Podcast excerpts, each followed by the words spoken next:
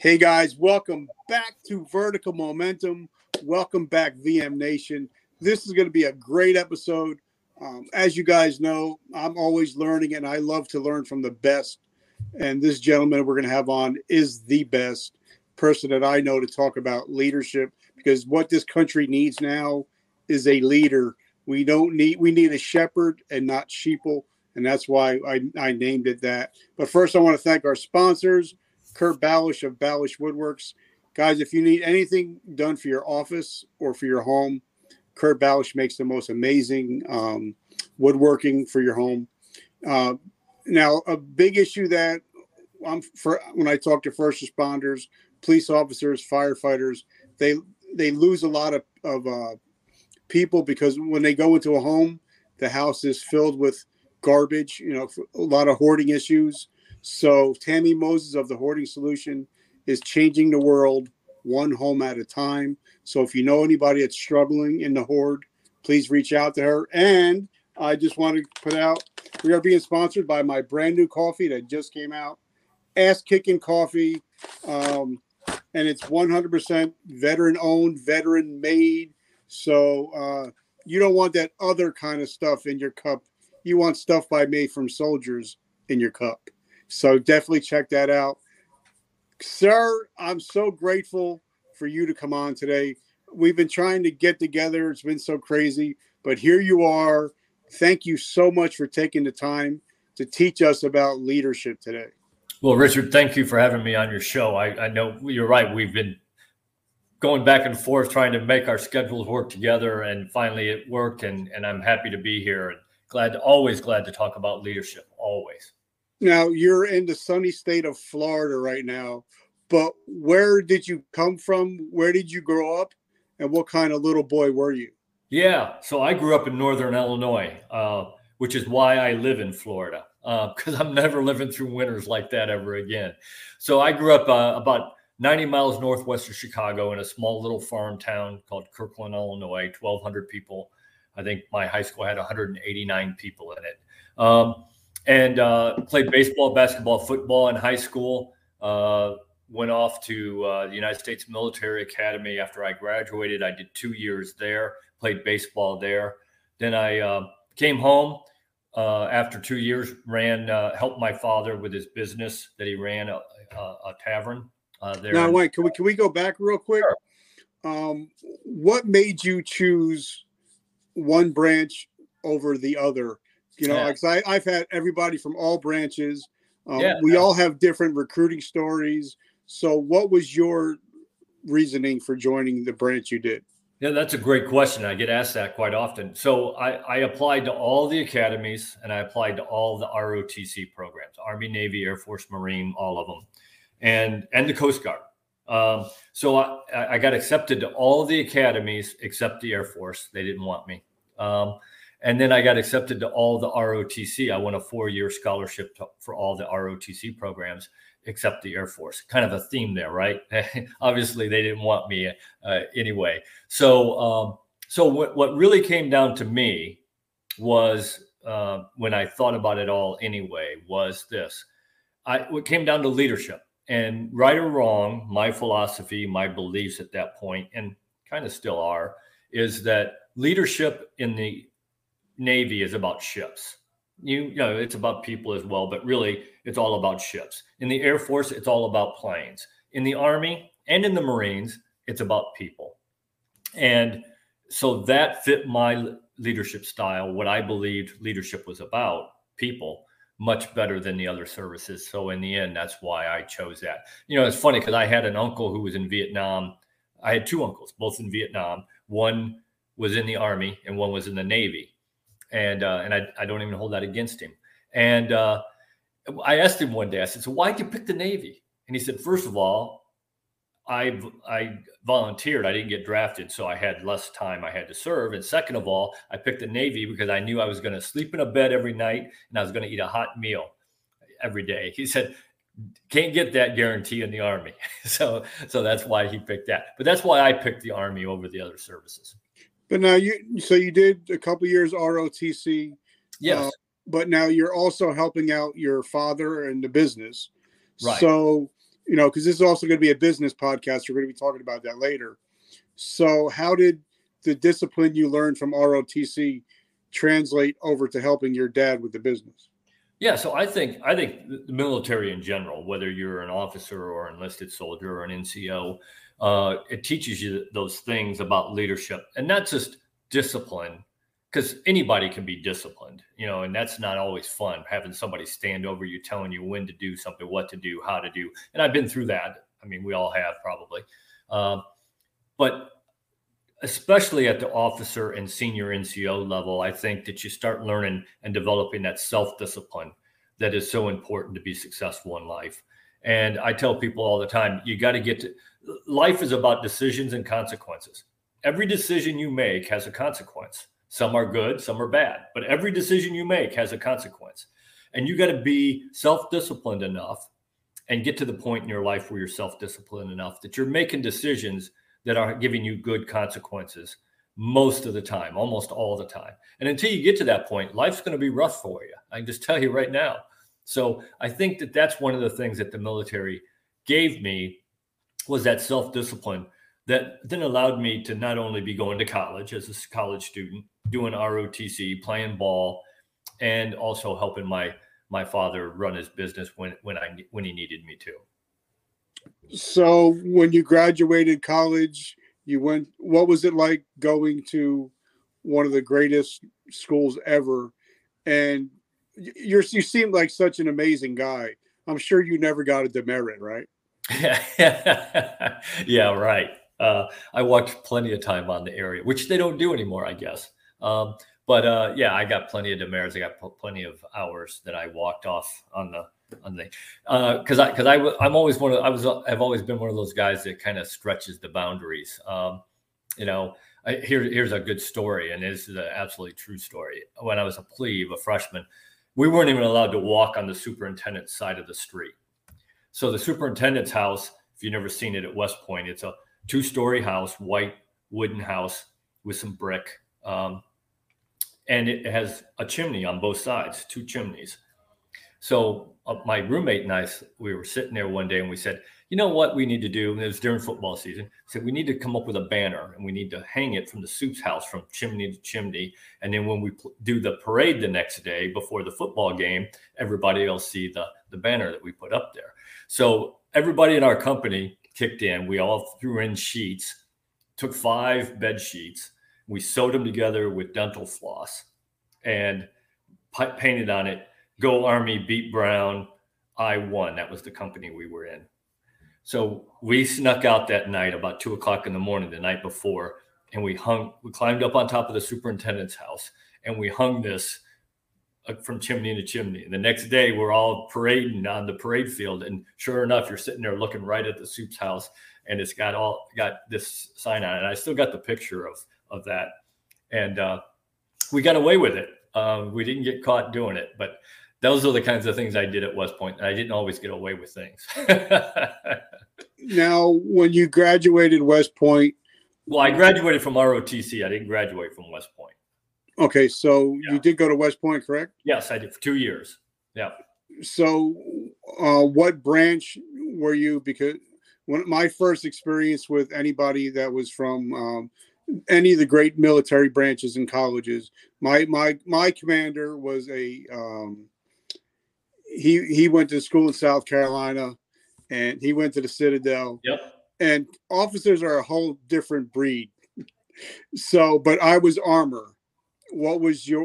What did you go into? What was your branch? Yeah, so I did my first five years as an infantry officer, and I was mech infantry. I was at Fort Stewart, Georgia, with Bradley Infantry Fighting Vehicles, and then uh, and then I figured I loved it. You know, and I didn't think I would. I, I wanted to be a light infantry guy. I wanted to my my first duty choice. I wanted to be in the 101st Airborne uh, and you know helicopters and all those kinds of things. And but my wife, who was also in the service, she was an Army nurse. She graduated from school in ROTC six months before I did, so she got the assignment first, and her assignment was Fort Stewart, Georgia. So there you go. I was going to do be a mech infantryman, and I thought I would hate it, but I absolutely fell in love with it. And so I did my first five years as an infantry officer and then I went to Fort Knox, Kentucky for the advanced course, and I switched over to armor, and I did my last 18 years in the army as an as an armored cavalry officer, and I loved okay, it. yeah. Uh, I was a tank commander. That that was my last thing, and yeah, uh, great. spent a lot of time at Fort at Fort Knox and Fort Hood, and uh, and you know to be an armor guy, we're a little bit off. You know, I mean, like I tell my wife all the time, you know, you're with you know four guys, and you guys become like family, that's, and that's it's amazing the relationship between the tank commander and their gunner. The mindset that you can just look at each other and know what each other's thinking. Absolutely. I mean, it, it, gets to that point. I mean, and, and, if you're a good good crew, it should be that way. I mean, everybody in there should start thinking the same way because that's the you got to to make that tank work the way it should work. Um, and uh, so, yeah, you're absolutely right. You, you really do bond with those people, and uh, and they do become your, your second family, no doubt about it. So, you know, a lot of people will go in. You know, they'll they'll they'll get their first lieutenant, second lieutenant, captain, and then either you get out or you you hit major and you stay in.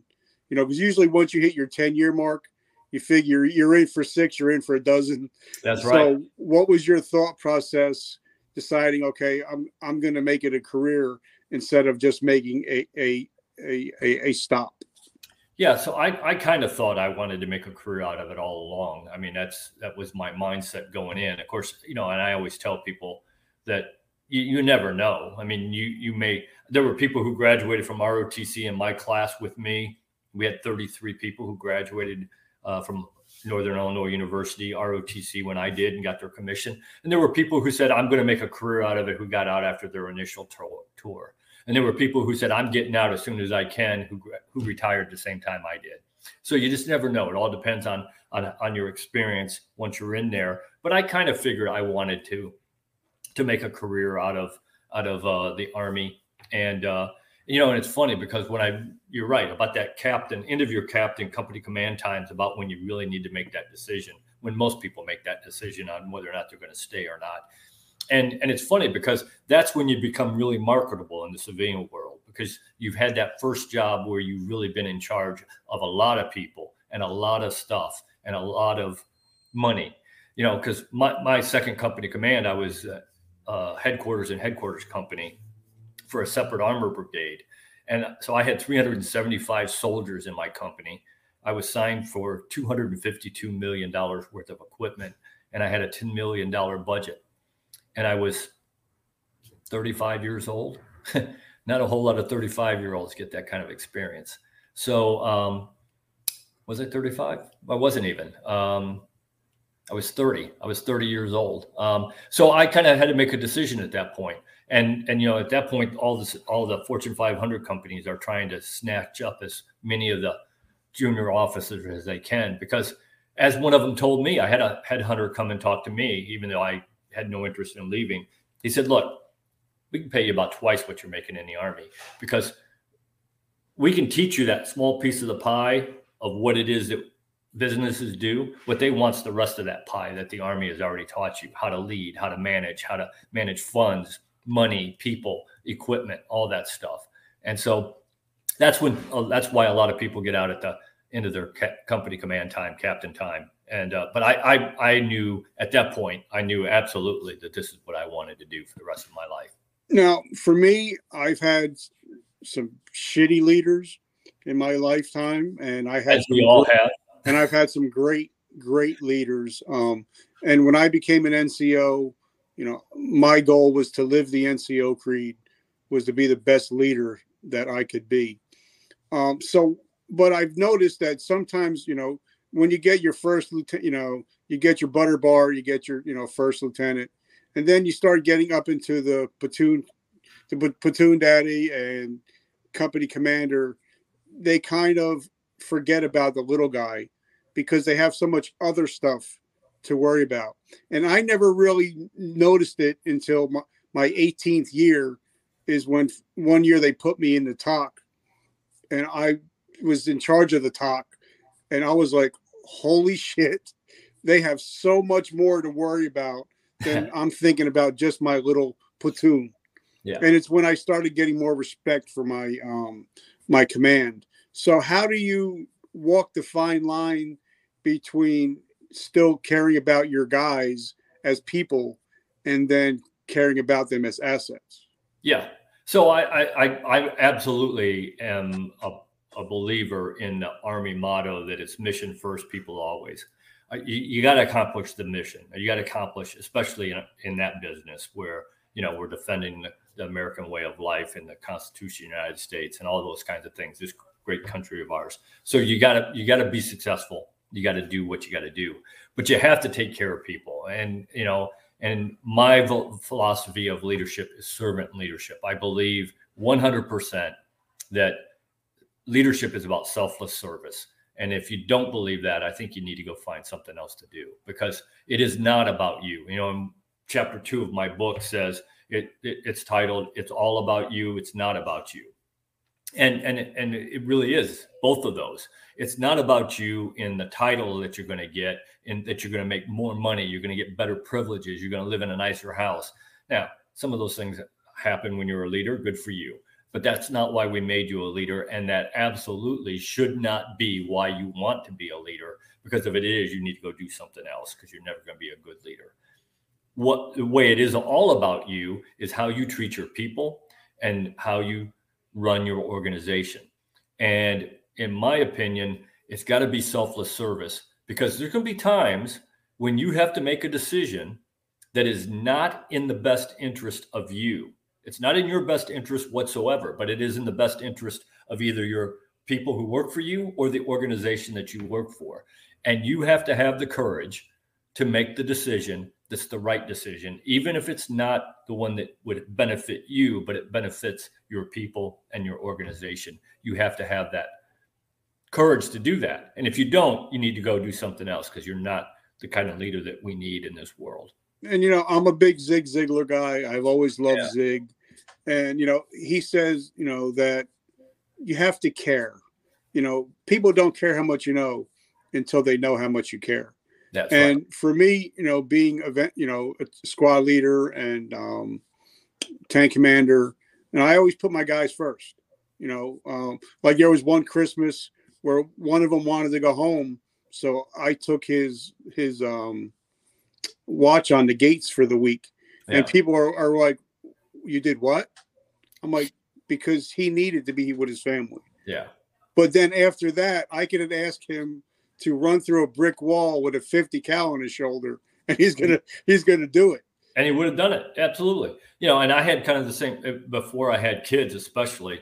You know, I would I would work the Christmas Eve or the Christmas Day um, officer uh, of the day job because I didn't have kids at home. I didn't have to worry about going home and, and having my kids open presents and all those kinds of things. So I think you know that again, that's all about selfless service. You got you got to understand what your what your what your place in in the world is. And I, I forget who it is uh, who said it, but you know we're not given leadership positions to see how powerful we can become. We're, we're given those positions to see how much how we can empower the people who work for us and the organizations that we run. That's why we're given that that privilege, and it really is a privilege to be a leader. Um, and if you don't look at it as a privilege, again, you're probably doing something you don't need to do. And I will argue with you, Richard, that some of the best leaders I've ever had, I've ever seen, I've ever known, I've ever worked with were senior NCOs.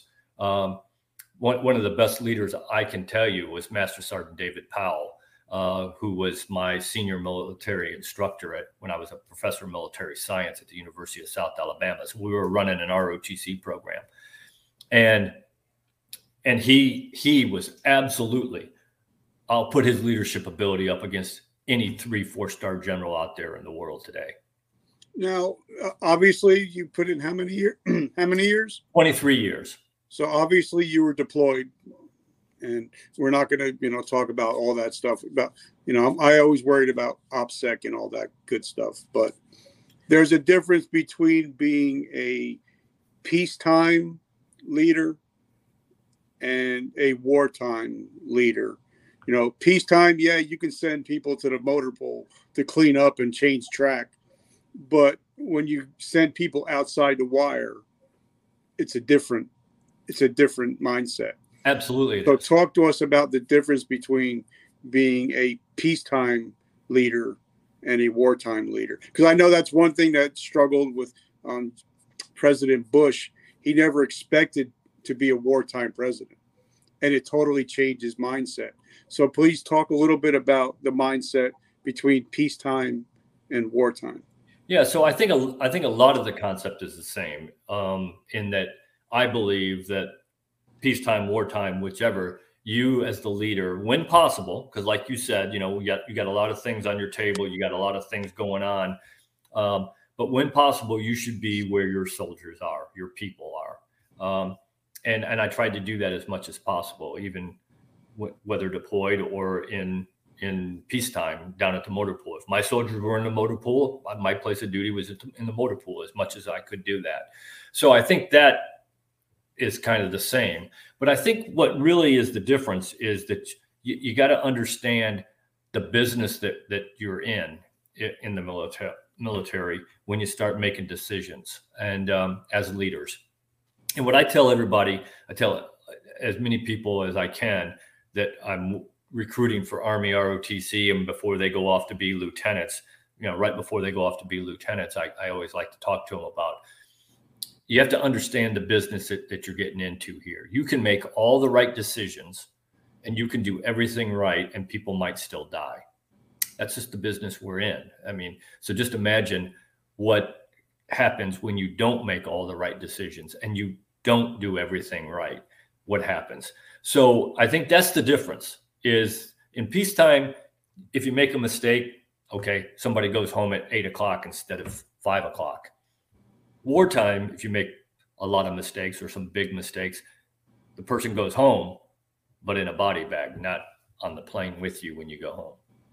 So now you did over 20 years, and um, you know I've talked to, I've had over now 380 interviews, and a lot of times people don't do the whole 20 but even if they do you know like when we're in the military we just look down at our chest we know what rank we are we know our name. And then when you step off you know like my friend sergeant nick valentine says you know when you step off base the military does not give a shit about you. And now you don't have the camaraderie.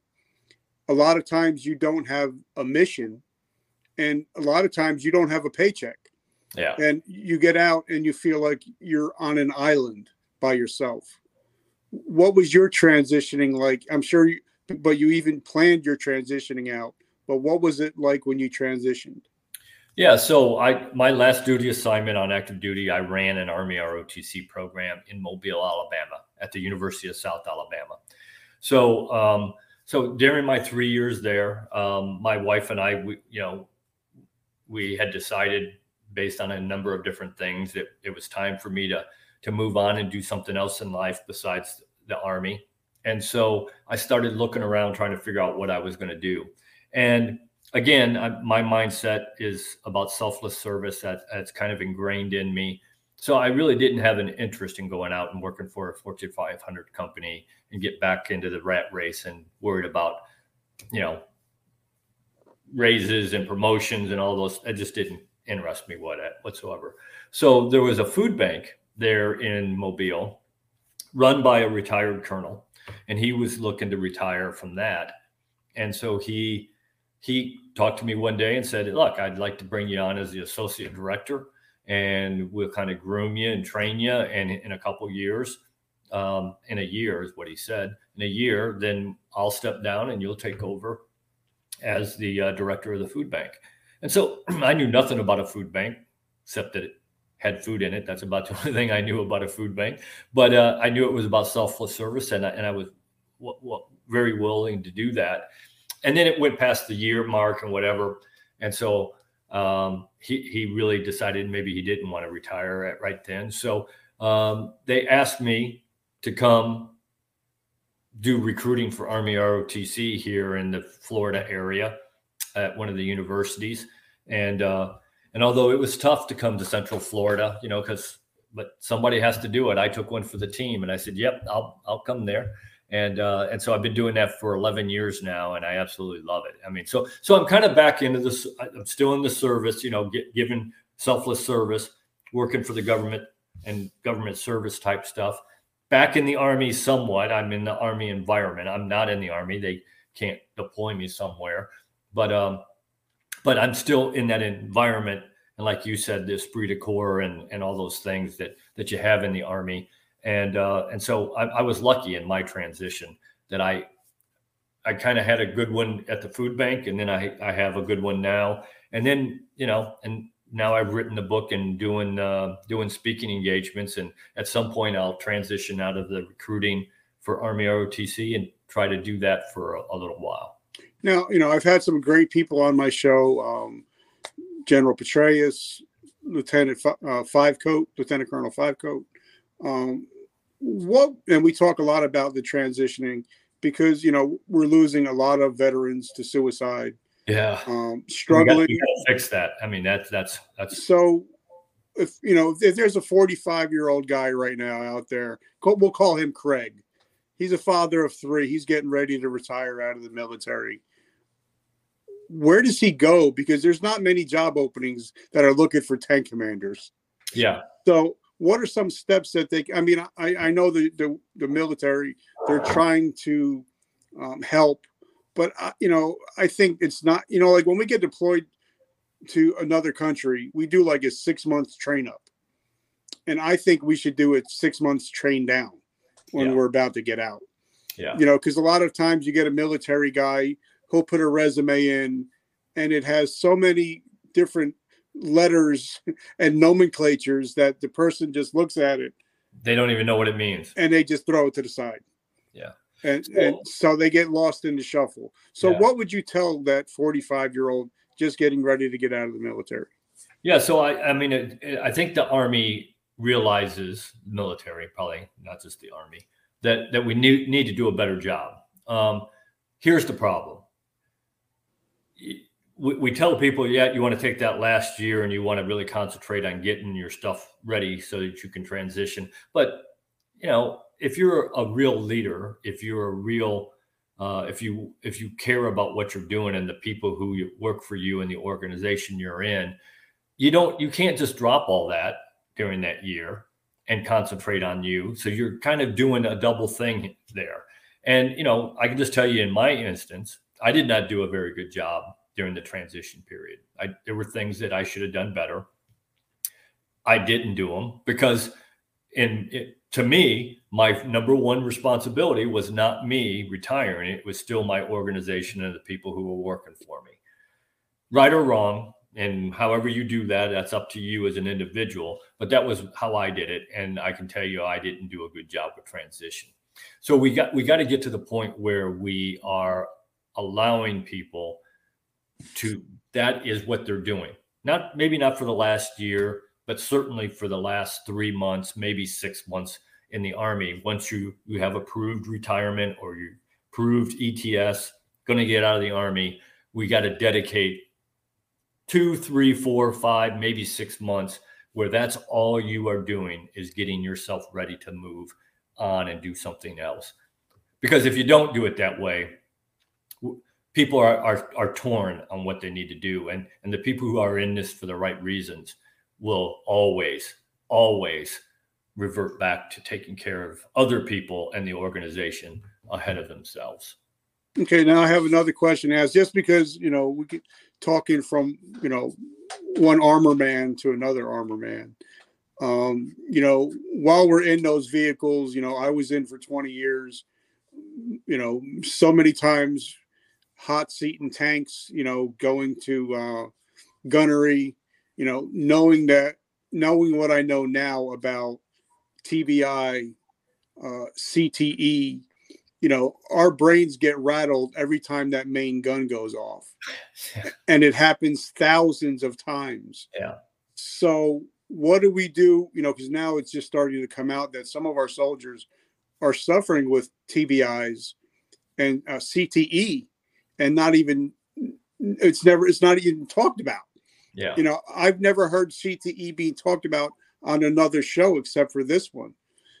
So, what is a person? Does a per? How does the person? You know, because if you've been deployed multiple times, you know, you might not have a lot of issues, but you you don't come home the same person you were. No, you don't. So, talk to us about how a person takes care of their mental health after getting out of the service. Yeah. So again, I think you you got to understand the mindset of of what it is that you're being asked to do, and and and again, you know, there were plenty of people who saw pl- plenty worse things than I ever saw, and I got it. I mean, it, it that's you know, it's tough, but um, but you know, the the way I always looked at it was, I'm go- I'm going home. I'm coming home, and I'm going to be with my wife and my kids so you, you do the things you got to do to live and and to move on and do that. But I think that again, I think people who stay in for a while after the deployment have a better do a better job of re um, of coming back and and being part of the organization and civilians and and being part of life. The ones who really have a whole lot of trouble generally, and if from what I can see, the initially are the ones who come back and immediately get out of the army because like you said they, they no longer the army didn't care about them at that point the, they don't have the camaraderie they don't have their buddies looking you know their their battle buddy isn't checking on them every every day to make sure they're doing okay and helping them out with things so they they start to fit, feel like they're alone and not not worth going on and and and so i think again like you said, we tr- we spend six months to a year training up for to deploy. We ought to have at least that much time coming back to get us back into family life. Even if you stay in the army, family life, civilian, um, peacetime army, civilian type stuff. And then if you're getting out, certainly you need that six months to a year to to get yourself back into the mindset of what it is that you got to do but I think, you know, like you said, none of us ever come back. I mean, once you've seen something, you can't unsee it. And once you have to do something that you that humans generally aren't designed to do, you don't want to do, but you got to do them because that's part of our job. Then you know you're always going to have. I think you know some people fight with it worse than others, but you're always going to have those demons that you got to deal with. So now you know I, you know, I'm a big first responder guy. I love my police. I bleed blue. Um, and they have the thin blue line. You know, we have the thin green line that me and you may not know each other from Adam, but if we sit across from each other at a diner, we're just going to just spill our souls because we know we've raised our hand. Yeah. To, you know, we got something in common. Yep. So now, you know, like I interviewed, he was a, uh, uh, command sergeant major, and he had some mental health issues. And he said, I purposely wear my uniform when I go for to see my psychologist. So the privates and the specialists know that it's okay to get help. Yeah. What are your thoughts on, you know, the the upper echelon, you know, because it used to be known that, you know, if if if you were seeing a shrink or a psychologist, you know you were kind of they worried about you. You were kind of picked on and but it's not that way anymore. So what are your thoughts on leadership and letting the the, the enlisted people know that it's okay to get help yeah i think we absolutely have to break that stereotype that that uh, if you go if you need help uh, with uh, with your mental abilities or your mental status that uh that that it's a detriment to your career. We got to fix that because th- that's what causes the problems. Um, there a lot of the problems can be solved or at least managed or helped. Um, but you got but to do that you got to have some help. Um, now I got it. There's some some some some things that come up or happen may not be able to stay in the army or the military and do those kinds of things and still be a productive member of the team because in the end that's what it's all about but for most people i think seeing somebody if they need to um, can help them become get back to being a productive member of the team and and going on with their career if that's what they want to do but we have to break that that stigma. And I think I think we're moving in that direction. I think it's be- uh, better than it ever has been. Um, but but there are still I think there's still room that we need to improve on. So talk to us because now we're, we're starting to wind down. Tell us about your book, why you wrote it, and like when I wrote my book, it was very cathartic. Um, even though it ripped open a lot of wounds that I had to heal and talk to a lot of people and ask for a lot of forgiveness. Um, yeah. What was it like writing your book? And talk to us a little bit about it. Yeah. So people ask me all the time, so why'd you write the book? And I always tell them, I wrote the book because when I was a professor of military science, I was going around talking to high school students and college students and a few business, local businesses and things like that. And I would ask certainly the high school and college students, so what do you want to do in life? What do you want to be? And a lot of them would say, well, I want to be the leader. I want to lead things. And I said, oh, that's great. We need more leaders. What does that mean? What does it take? What does it take to be a leader? And I get that deer in the headlights look. They had no idea what it meant. So I put together a presentation, and I've been giving that presentation since about 2006. I've probably given it thousands of times. Could probably do it in my sleep if, and probably have a few times if you ask my wife. Um, and so I've been doing it all along, and and now I'm to the point where I said, at this point in my life, my passion really is to talk to as many young men and women and people as I can about leadership. And so I knew if I wanted to reach more people, I had to do two things. I had to write a book. So I wrote the book. I've always kind of wanted to write it anyway, but I, that was kind of, I knew I had to do that. And then I wanted to get out on speaking engagements and go talk on the circuit and talk to as many people as I could. And and we all know if you want to be on the speaking engagements, the circuit there, you got to have a book because you know if you don't have a book, you're not an expert, right, Richard? Um, yeah. At least that's what they tell us. We all know that's not true, but but that's that's what. So I knew I had to write the book, and I knew I, I wanted to get on the speaking engagement, and I wrote it for really two groups of people. I wrote it for young men and women, aspiring leaders, whether they're in high school, college, or junior leaders in a company like that captain who gets out of the army and now is a junior leader to kind of explain to them what it means to be a leader and what's required to be a good leader in my opinion a servant leader but i also wrote it for old men like us and and i've had people like us who have been leaders for 20 30 40 years who said to me you know oak I didn't learn a whole lot of new things from your book. I learned a few new techniques, maybe here and there.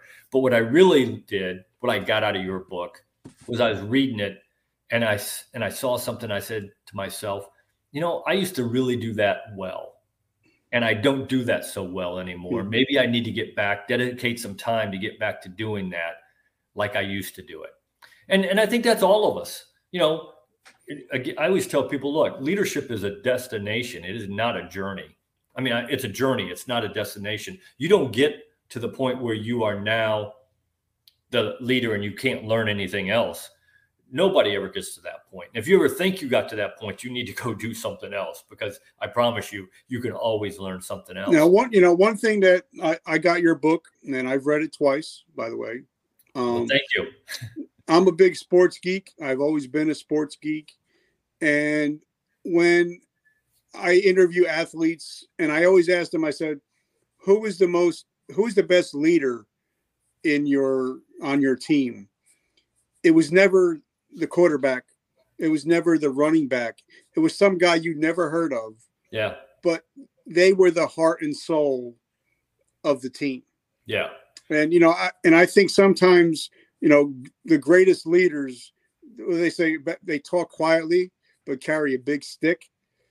And for me, you know, like my guys know that, like when I was, I got thrown out of the military the first time for being a drug addict, and then I got back in and I became an, I won actually won Soldier of the Year.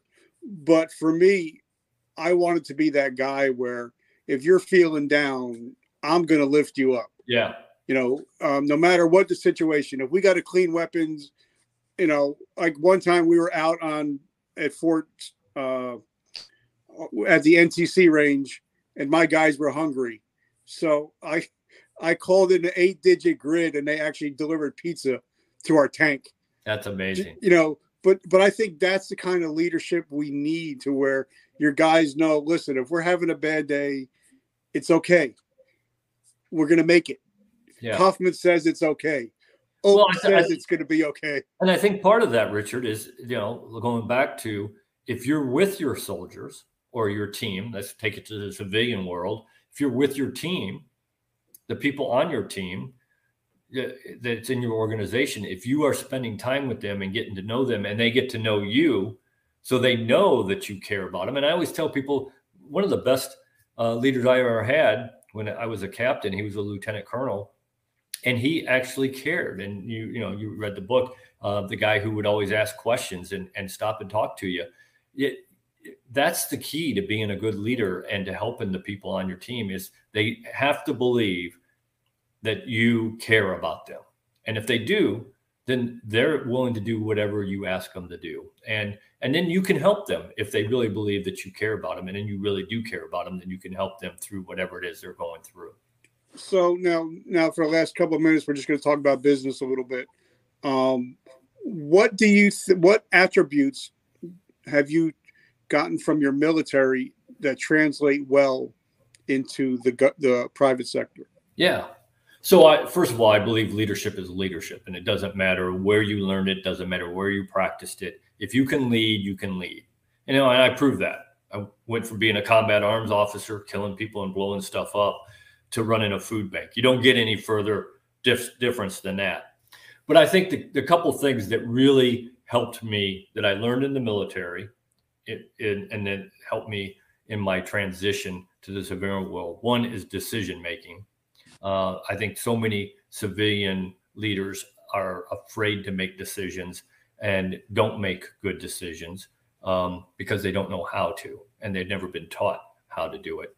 So I think decision making is one of those things that uh, that really transitioned well from in my to help me from my military to my civilian. And I think the other one that really really helped me that transitioned well was the communication piece. You know, we are taught in the military as leaders, whether you're an officer or NCO, that you got to be able to communicate in all forms, speaking, your your uh, nonverbal communication, your written communication, all of that needs to be uh, very strong, and that has paid uh, dividends as I moved from the military into the civilian world. I love it. Now, where do we find your book? How do we find it? How can we get in touch with you and support your journey and your mission? Yeah, so um, two two ways to get the book. You can go to Amazon, and I know there's some people who refuse to go to Amazon. Okay, I got that. Uh, but it, you can go to Amazon and you can pick up uh, hardcover, paperback, um, ebook, and here soon, probably I'm hoping in the next two to three weeks, we'll have an audio book out as well. Um, and and so you can pick it up that way, or you can go to my website, uh, www.ltcoak oak o a k McCulloch m c c u l l o c h, and on there you can go to a link that will take you to, so you can buy the book from me if you want to. Uh, and if you buy it that way, then you get a signed copy as well. Um, and then you can also subscribe to the website. And uh, if you want me to come speak at one of your engagements, uh, you know, a conference or a training event or a seminar or whatever it is that you want me to do, then you can uh, we we can start talking there because it's got my phone number, my email, all of that is on on the website. Well, um, as you know, I, I always res- respect you, especially you know for me, I I love my my armor guys. So I'm going to call you sir, but hopefully one day I can actually call you Oak and not mm. feel like I'm disrespecting you whatsoever. You can call me Oak anytime you want, Richard. I, I just want to say thank you for coming on. Um, it's been truly amazing. As as you guys have been reading the, the, notes, Tammy Moses, she's a sponsor of the show. She's actually um, has the hoarding solution. She actually wrote a couple comments about um, I she's trying to make me blush, I guess. But um, so I want to thank Tammy. I also want to thank Kurt Balish of Balish Woodworks. Thank you for what you do. And like I said, if anybody's looking for some ass kicking coffee, now when people say, "Well, why are you pushing your coffee?" I don't make a penny off of this. The money that my proceeds go to help veterans that are struggling with mental health issues and also homelessness issues. So my, my proceeds go to Project Die Hard 22. So that's that's why I'm I'm promoting the coffee because it's kicks ass, but also it's also saving lives. Yeah. So I just want to, I don't want to ever let anybody think that I'm doing anything for me. You know what I mean? Good job, Richard. Sir, thank you so much. Have an amazing week. And like I said, this is going to go out in another eight weeks. It's going to go out to up to 1.4 million veterans. And it's going to be on 10 different platforms. Uh, you're going to be on TikTok and you probably don't even know it, but you're going to be all over TikTok. So I just yeah. want to say thank you, sir. And guys, definitely check out his book. I read it twice. Check out his website, Vertical Momentum. I love you guys. And just remember, vertical momentum. The only way to go is but up. Love you guys. Thanks, Richard. Appreciate it.